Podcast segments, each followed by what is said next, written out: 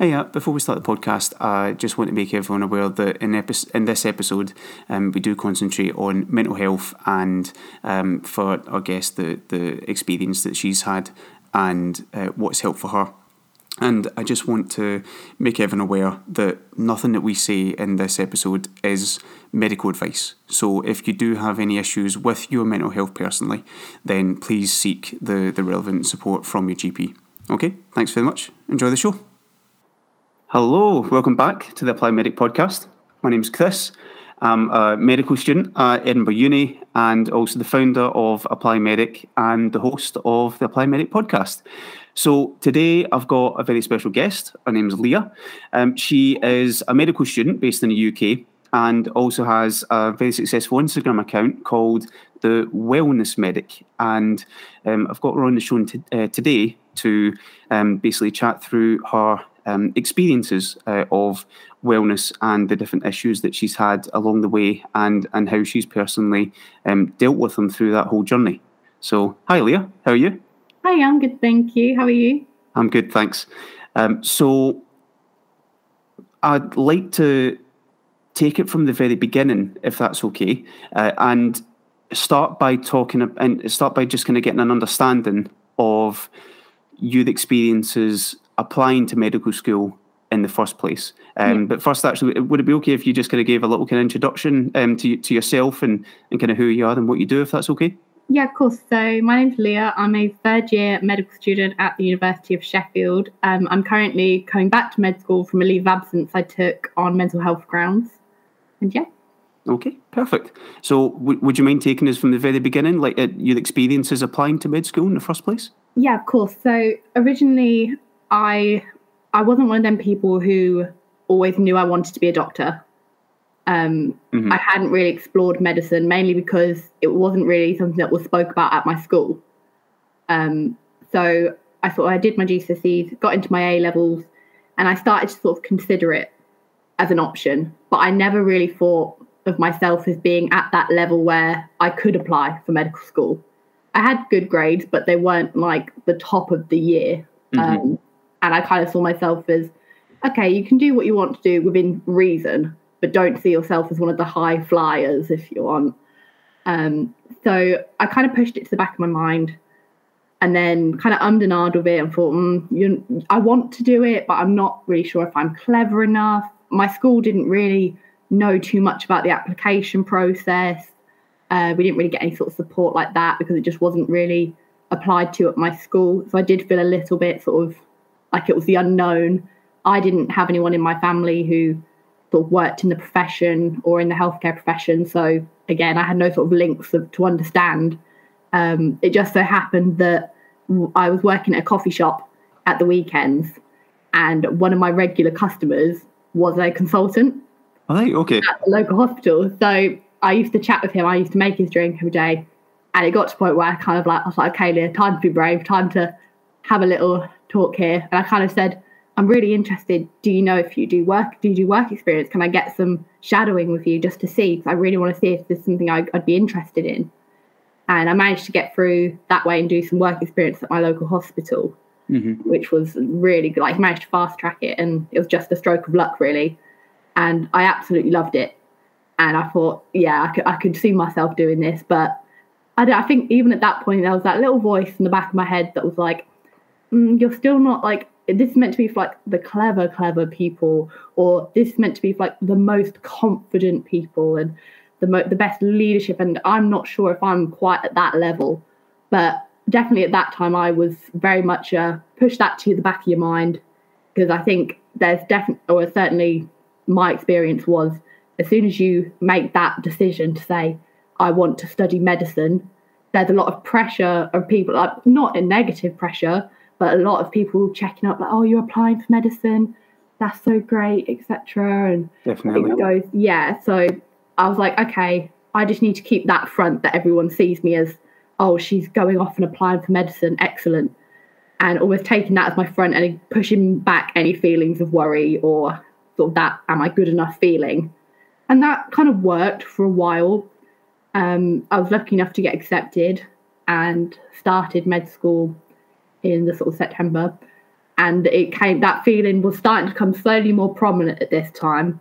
So I didn't. I should have said I applied for medicine through an access scheme. Right. Okay.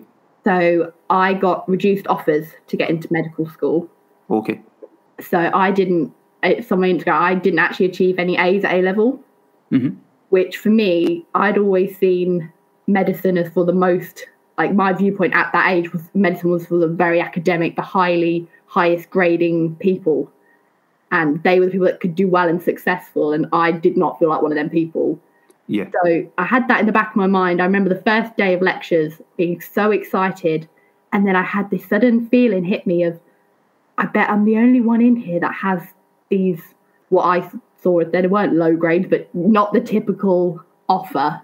Yeah, I get what you mean. Stars, and it suddenly hit me of these people are a lot more. I I assumed that they must be a lot more intellectual than me, and oh, they must have just let me in because they felt sorry for me or there was like some sort of luck or because I was from a widening access just to up the number. I didn't think it was anything to do at this point with my own skill or communications and stuff like that. But again, I kind of managed to push it to the back of my mind. Um, and it just kept getting more as the time went on, it got a lot more obviously the course gets more intense. Mm-hmm. And you end up spending more sort of time around obviously it's completely new experience. You're meeting your colleagues for the first time the people in your class. And the more it went on the more i felt more and more like i love this so much but i don't know how i got here. Yeah yeah. And that was my sort of experience at the start of imposter syndrome um, and it just kind of went worse there and my mental health started to get more impacted from that point mm-hmm. until it got to a breaking point. But that was kind of my my introduction to medicine. I really didn't know I didn't know anyone that did medicine on the application process. It was very much a case for me of googling like the best resources for medical applications and hoping that that was like the right way to go about it. Yeah, um, yeah. And I just remember the whole time feeling very bewildered um, by the whole process and the interview process and feeling very much like because it's so i think if you don't have a sort of support network of people that understand the medical application process it can be really overwhelming when you finally start it and if you do get that interview because i just remember thinking i did not expect to be asked all of these different things and it's, it's mind-boggling. Definitely. And yeah that was hard.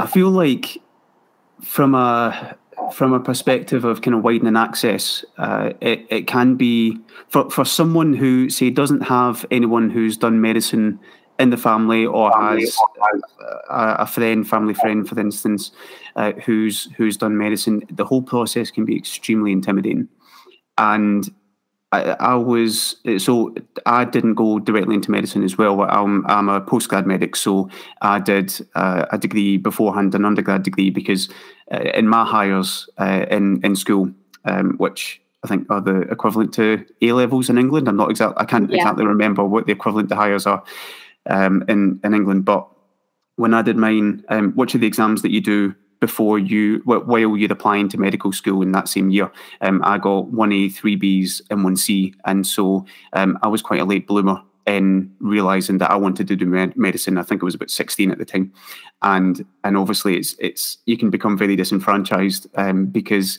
you don't have the the grades that well everyone who would otherwise go straight into medicine has, and so you don't have that kind of sense of confidence, but you still want to go for that thing, and so um, it can really play on your mind, um, and and it did with me a bit. And I guess in a in a sense, um, I had extra time doing a degree to then build up that confidence, build up more experience, doing more work experience, getting a more realistic view of of what it is to be a medical student and what it is to be a, a, junior doctor, for instance. Um, and so I, I didn't I didn't hold like medical students and uh, students that went straight into medicine kind of on a pedestal like I did before. Yeah. Um, and and I felt very much more kind of on level, on par with them in terms intellectually, I suppose, um, because you've got that more, you've built up more evidence to then prove to yourself, I suppose, okay. um, that, that you've got what it takes, you know, say, for instance, doing another degree beforehand. Um, and so I can imagine that having the grades that you did going into school and then um, having the, the, the, great kind of initiative like the widen, widening access uh, program that you were a part of, which um, sounds like an amazing thing, um, and still getting into medicine. But then you, I, I completely understand that um, from your perspective, still feeling like you're kind of on the back foot and you shouldn't really be here because you don't have all the A's like all the all the other school leavers have. Um, whereas I feel like postgrad medics who did a, a, more kind of roundabout approach into medicine have actually had the time to build up that confidence. And so um, there's less of a, a, kind of mental divide in, in that perspective. Um, so yeah, I, I, I, can I can really understand how it yeah. can be quite um, anxiety inducing um, and, and create imposter syndrome. Yeah, I think we, we unfortunately as much that it's so exciting to see things are changing now. We have these sort of things like your podcast, for example. People are talking openly about their widening access experiences. I think there's still a almost a stereotype of a medical student. It's all about the grades that you have, and that defines being a good doctor. Yeah. And oh, you'll be a good medical student if you have sort of the straight A's. That's what I saw being a, a good medical student to be when I was applying. You had mm. to have the top grades. Whereas I think actually there needs to be more sort of knowledge that yes, you need to have a certain level of you need to be able to obviously pass exams, understand all this knowledge to help your patients. But things like communication skills, empathy, um, just all of these sort of all your social skills and how much you care about your patients and how much you want to help people is just as important. So definitely, as much as I had I had a lot of empathy and I had good communication skills, I wasn't seeing them as being uh, valuable to my medical school sort of career and doing well at medical school. Mm. I think it's almost conditioned that you ha- it's all about the academical, how you do in your exams and how you how you've done in your exams and what you can show on a sheet of paper, as opposed to actually all of these different skills which can make you a good doctor, such as what comes from your personality, what comes from who you are. Definitely, and I feel like it's really not until you then the the clinical years of medicine that you fully appreciate that and, and you actually see um, that you are so much more well received by your peers and the patients. Um, not necessarily you know if you can show that, that you've got this niche knowledge about this particular subject but but that you're generally competent and you also have good interpersonal skills. And i feel like the interpersonal skills actually go a lot further than what most people think especially for calming patients down, making them feel like they're heard, um, allowing them to open up more to you and give you the information that's necessary for you to make relevant diagnoses or think about the best management plan, whatever that is. Um, I think it's not until later on in med school that you fully understand the importance of it. Yeah, and I think unfortunately for me, I took my leave sort of at the start of clinical years, so I was already at a stage where I couldn't sort of help myself out. But I do remember one of the best things for me, or what I learned about it, was coming home one day from placement. I wasn't remembering the oh i got this question that a consultant asked me correct? Or oh i managed to know what this drug does.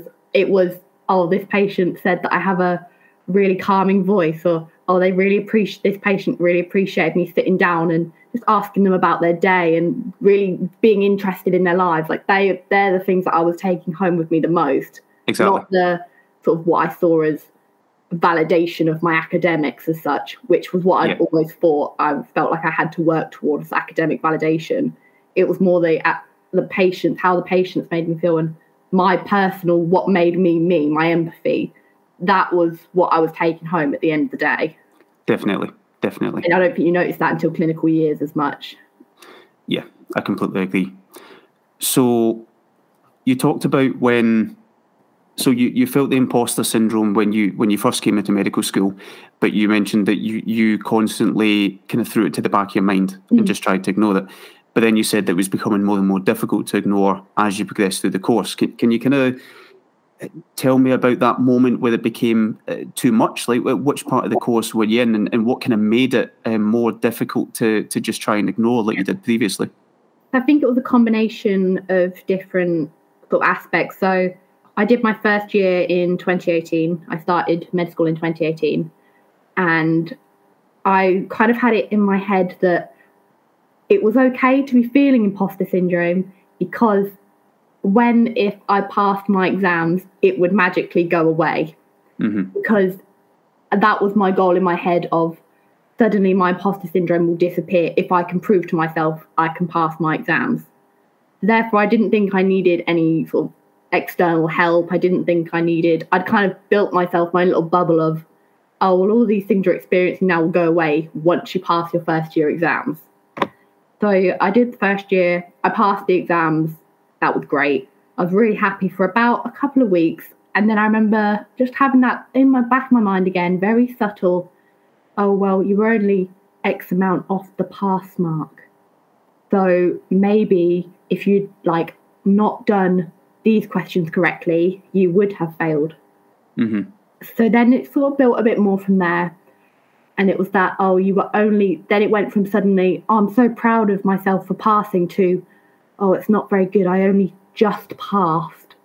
And that positivity turned quite quickly into negativity. Definitely. And again, the cycle went, oh, well, I'll prove to myself when I pass my next set of exams, because the first one might have been a fluke, but this one will be real. Um, and it kind of built from there. And then we had the COVID 19 pandemic started, and we went completely online, which for me was almost quite good for that imposter syndrome because I wasn't being around others. Okay. I wasn't having to see other people talk about it. I could keep to myself.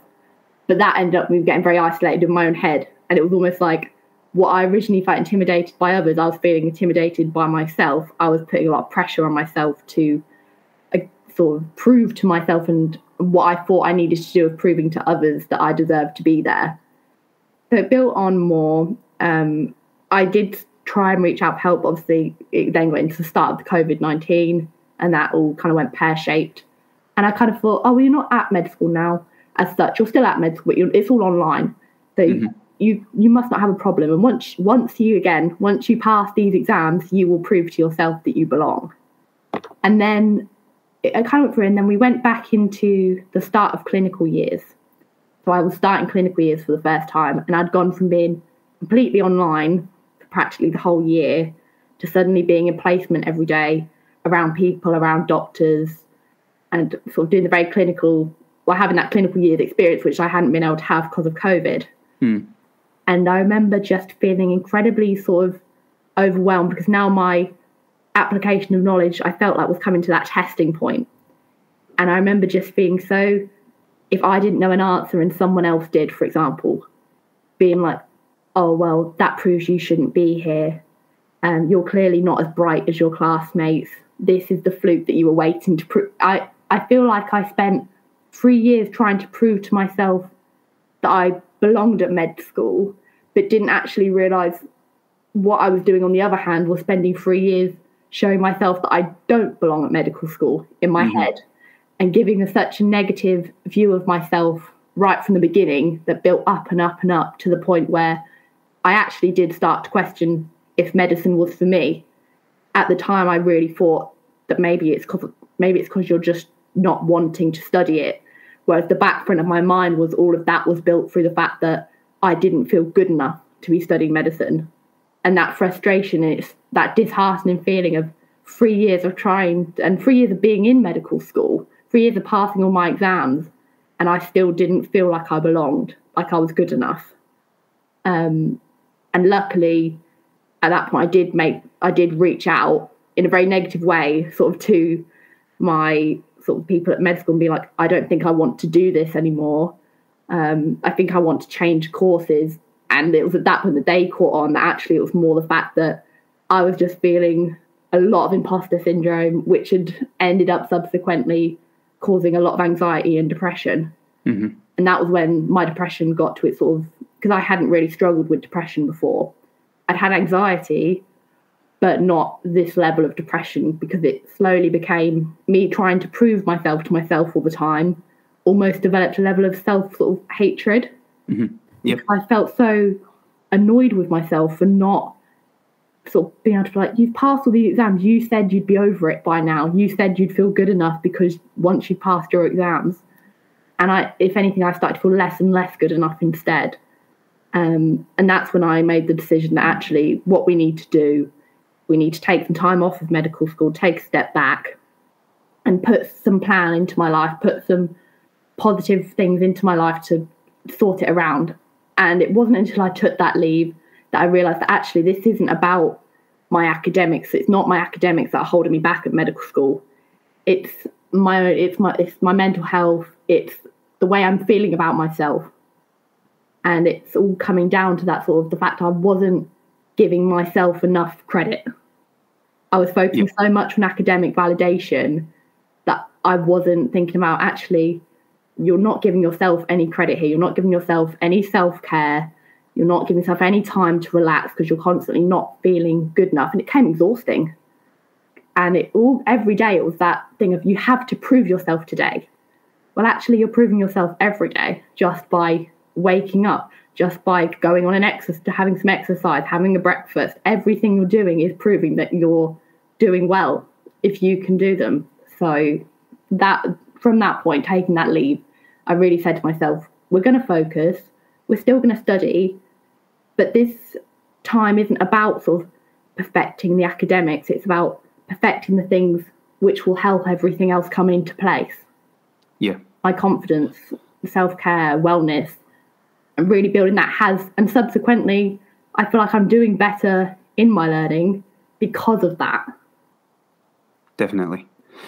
So, you you took the the, the leave of absence for the for the year, um, and and as you said, you you kind of took that time to to actually realise the importance of of mindset and the difference between internal and external validation and the effect that that was having uh, on on your own mental health. Uh, did you did you realize that internally within yourself or, or, as in did you do that on your own or did you get help to then make that realization yourself in terms of the, the developing your own insight into into how your mind was was functioning at that point?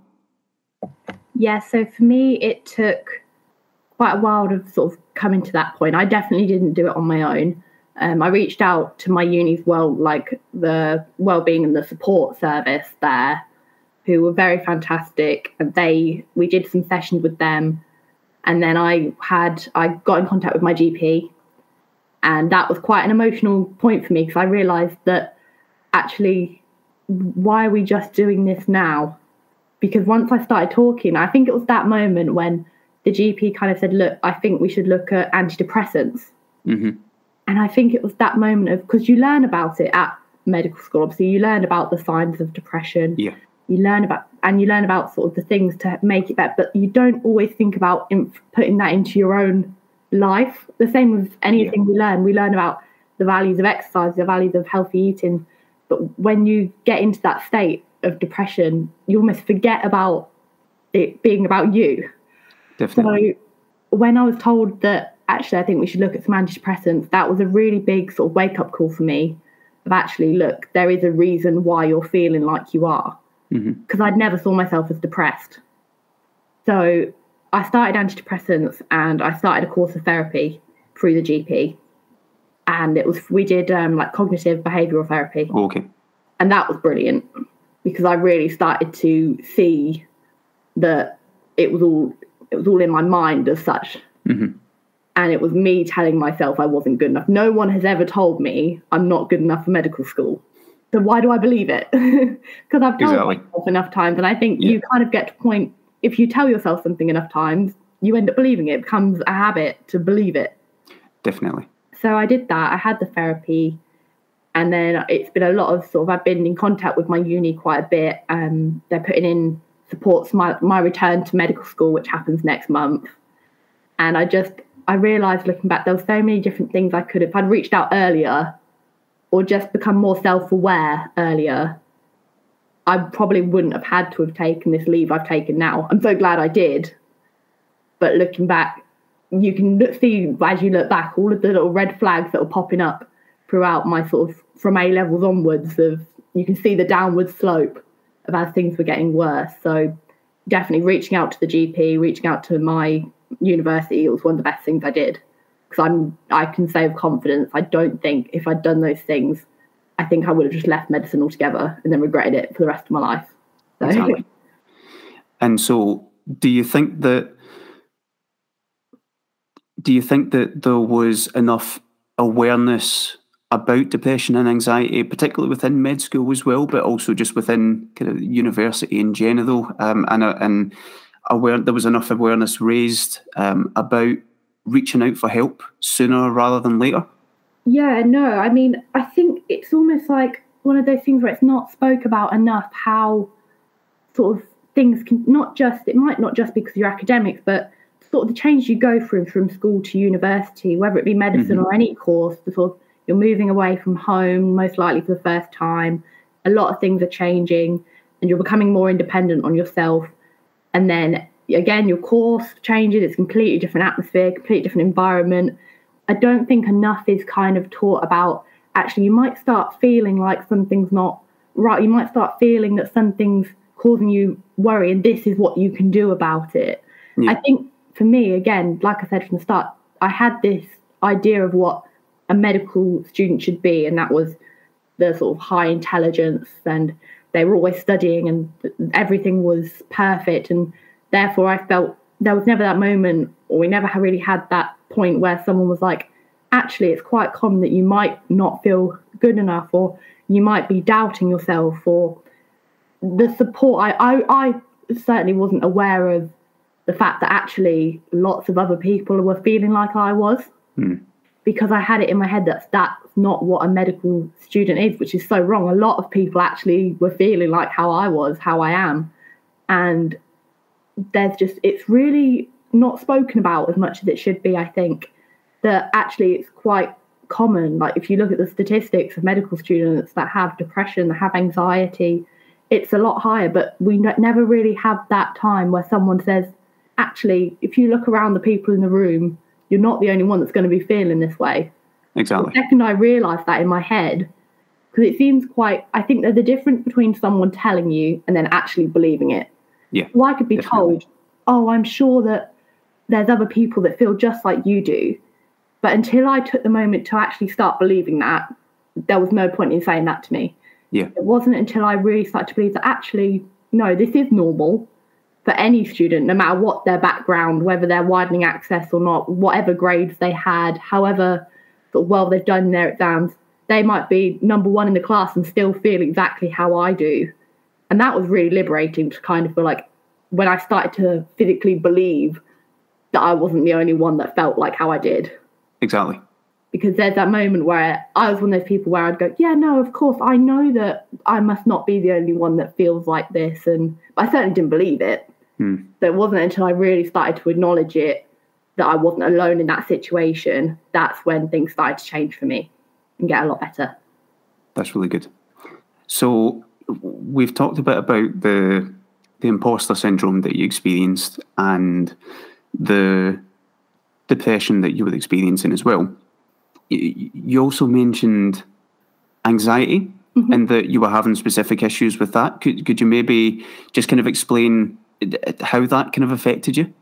Yeah, so anxiety, I think it wasn't again, it wasn't something I I knew it from a medical student's perspective of what anxiety was, but I think when it comes to seeing it in yourself, it's so easy to push aside. Definitely. So for me, my biggest worries again, it did stem from that imposter syndrome. A lot of my anxiety was based from that imposter syndrome of, oh, the next day at placement, who's what doctors are going to expect what from me. Mm-hmm. And I had this constant worry that I wouldn't be able to speak on placement if someone asked me a question because I'd be so racked with nerves. And it builds up from there, and you start to think, oh, and then again, that stemmed from, oh, actually, am I good enough to be at medical school? Should I be at medical school? How many people could be in my place? And I got that overwhelming sensation that I'd stolen someone else's place mm-hmm. at medical school because I wasn't good enough to be there, and there were thousands of other people much better than me that deserved that spot. And that kind of triggered my anxiety more when I went into placement every day. Because again, I had that sensation of, oh, they're thinking that I don't belong here. And I used to think, oh, my classmates must think, how did she get here?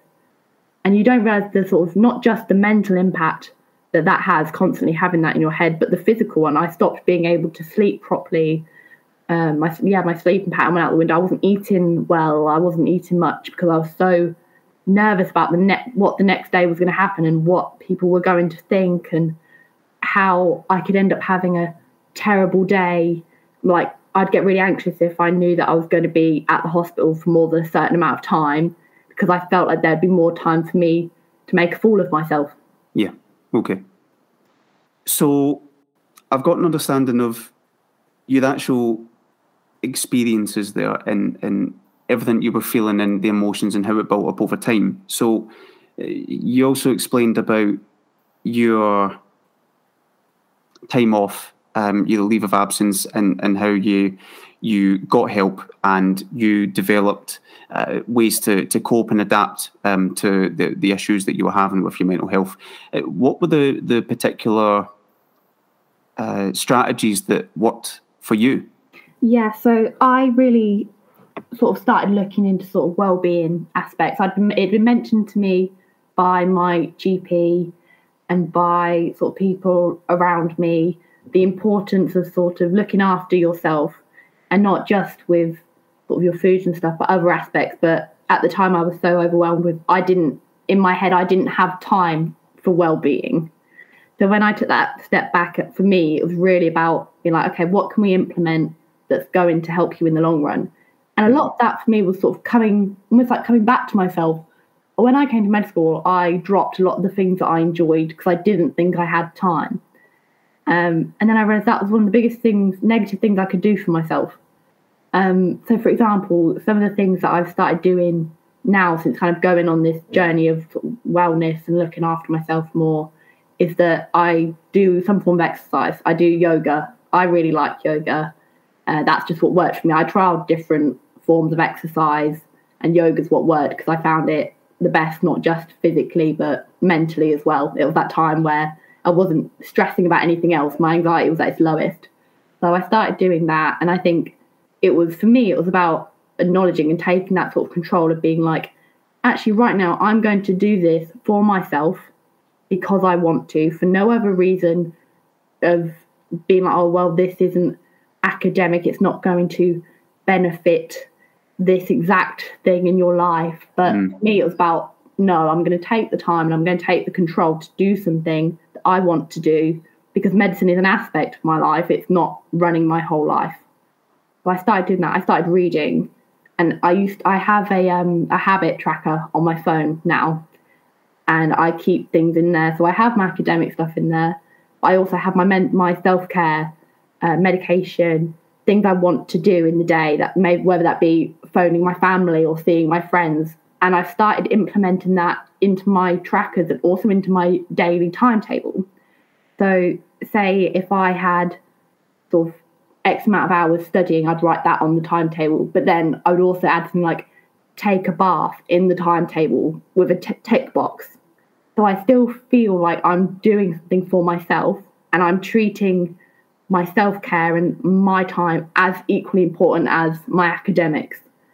And that was such a big thing for me is seeing all these things that I am doing for myself is exactly the same as me doing medicine for myself. Definitely. Medicine is not my whole life, it's one part equally as reading, because I love reading and yoga because I love yoga, medicine because I love medicine. It's all different aspects. And I think once you start to take that step back, because if you are like me and you have quite bad imposter syndrome or you get caught up in your mental health, it's very struggling when you're looking for that academic validation to be like, that is your personality. Oh, this is just who you are. You are a medical student and Definitely. medicine is your life. And I feel like maybe to a certain extent, that is how my perception of a medical student was is that all they do is study medicine yeah. and they live, breathe medicine. And I think for me, it was about taking that step back and being like, okay, I am a medical student, but also I'm Leah and I love reading and I love cooking and I love yoga. I love medicine but it's not that's not just who I am. I'm exactly. also all of these things. I love going out with my friends and spending time with my family. And taking that moment to take it out of being that massive part of your life and be like, actually, I love it, but that's this section as equally as important as all these things I love are. Definitely. And making it an equal landing strip was the best thing I think I could have done. Yeah.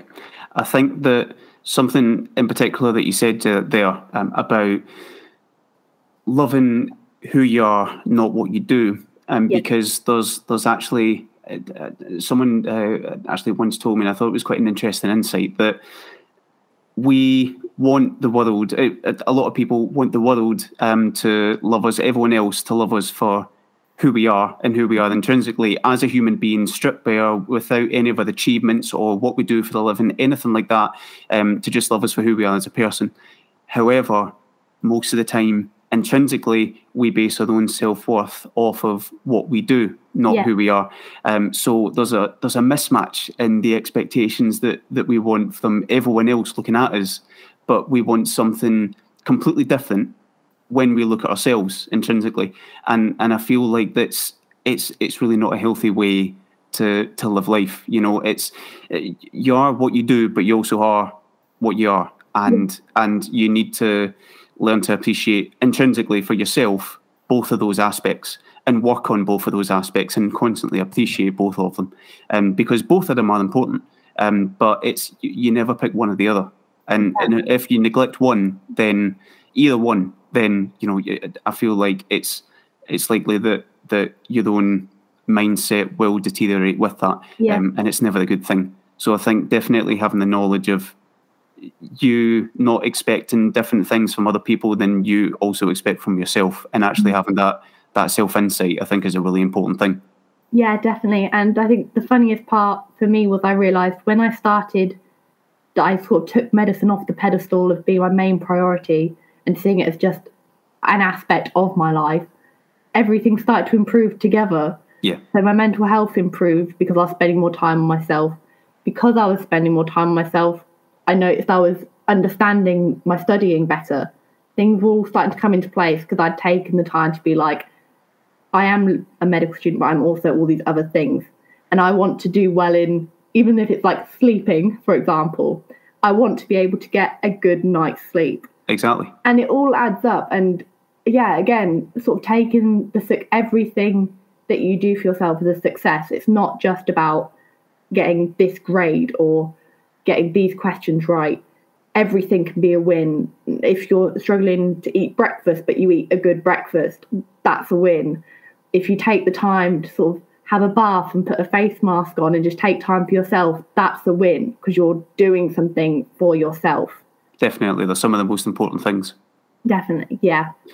Um, and just the, the, the final kind of point that that I, I wanted to make uh, when I was looking at one of your posts, uh, I don't think you mentioned the specific term growth mindset, um, but you did mention about seeing a glass half full instead of a glass half empty, and I, I just I find it really good to kind of draw those parallels with medicine because, for instance, at least from my perspective, uh, my experience so far, a lot of medicine is constantly feeling like you're the wee bit incompetent yes. all the time because you're constantly going between different placements and just when you're at the end of like a six week placement and you feel really competent in what you do if it's pediatrics for instance and then before you know it you're then a, a renal medicine ward, ward and you you feel like you don't know anything again and you're starting from scratch and so you feel like you're constantly breaking down to then build back up again and then coming back down to build back up. And it's it's it can sometimes feel like quite uh, an uphill battle.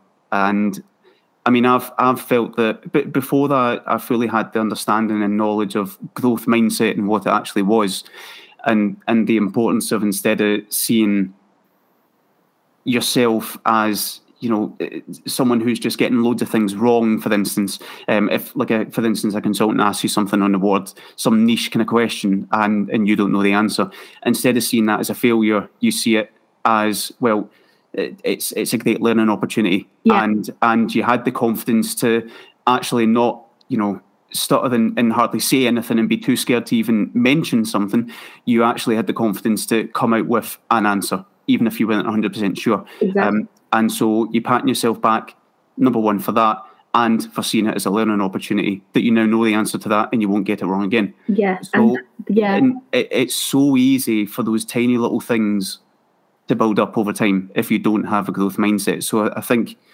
I mean, th- thankfully, I've I've never had to experience um, a proper, you know, mental health crisis or anything like that, um, and I can only imagine what it's actually like. But you know, like like a lot of other med students, I've had slight dips in my mental health where I've felt a little bit more down than usual. Um, and thankfully, thankfully, every time I've been able to just come back out of that.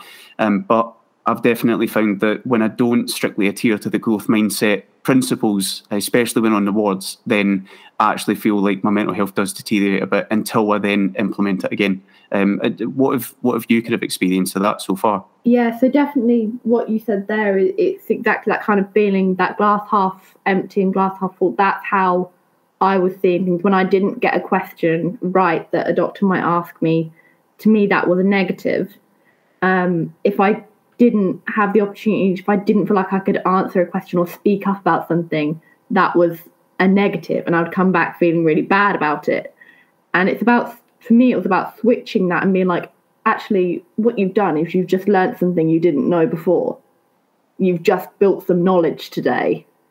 And like you said, the empowering thing of being like, I'm going to answer this question, and if it's wrong, it doesn't matter because I'm going to learn something from it. Exactly. And at the end of the day, we that is what being a medical student is. You're training, you're learning how to be a doctor. And you're not meant to know everything. If you knew everything there was to know about medicine, then you wouldn't be a student. Exactly.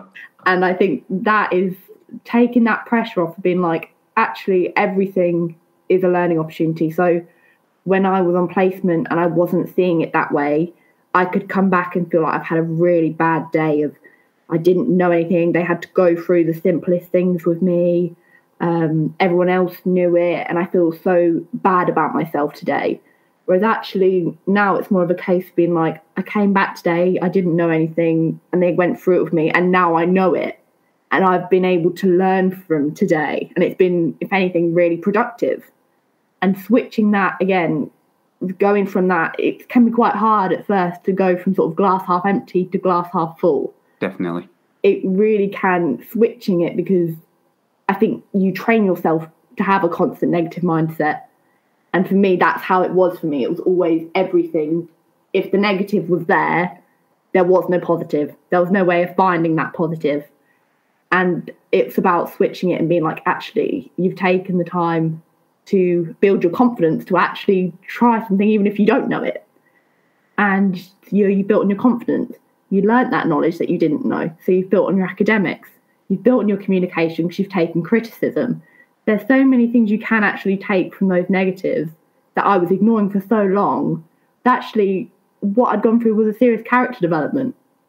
And I'd completely undermined that because if I didn't know it to me, that's all that mattered. The fact I didn't, not everything exactly. I learned subsequently from it exactly.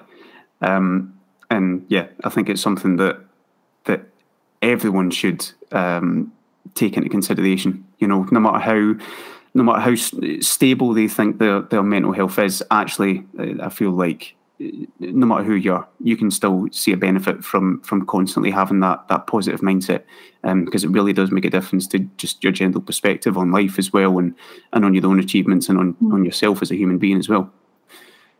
So that's everything that I wanted to ask, Leah. Um, do you have any any kind of closing comments? Anything you'd want to say? Yeah, I mean, I think for me, it's just one of the biggest things I found when I was struggling the most was reaching out to people. It doesn't obviously it's so good. Make sure you reach out to your family and friends. But even if you don't feel ready to do that, just doing a small thing. I found I remember having a really sort of harsher teacher who really made me feel so small. And I remember at that point really thinking, okay, I'm really out of my depth here. And the most relieving thing, and it really helped me change my mindset that day, was coming out and I turned to the girl next to me. I hadn't spoke to her. I turned to her and went, that was really tough, expecting her to go, oh, really? You thought that was tough? And she went, oh, yeah, that was horrendous. I didn't know any of it. And suddenly, like, yes, everyone feels like this. It's not just you and I hope by sort of sharing my experiences and stuff, I can show people that it's not just you feeling like that. It is common, and it's okay to talk about it. It doesn't make you less of a medic, less of a student. It, if anything, it makes you stronger for opening up, and it's going to make you a better doctor in the end of it because you're going to be able to help so many people. You're going to be able to relate to so many people in the future. Definitely, definitely. I think that that makes complete sense, and I think that's that's really useful uh, advice. So, thank you so much, Leah. Um, it it really it, from my perspective anyway, it really takes a lot of strength to come on, you know, a podcast like this and, and actually and, and and talk publicly about all these really personal things. Um, but I, I think it's it's been so useful and insightful for me, and I can only imagine how insightful it is for everyone else. For, for you know, in any part of their their training pathway, whether they're just applying to medical school or you know they're a registrar, they're a consultant, whatever, because it, it applies to you all the way throughout the, the rest of your life uh, in medicine, and and also out with medicine in everyday life as well, um, because it's it's all relevant. So thank you so much, Leah. I really do Thank appreciate you. it. Thank you for having me. I've really appreciated it. No worries at all.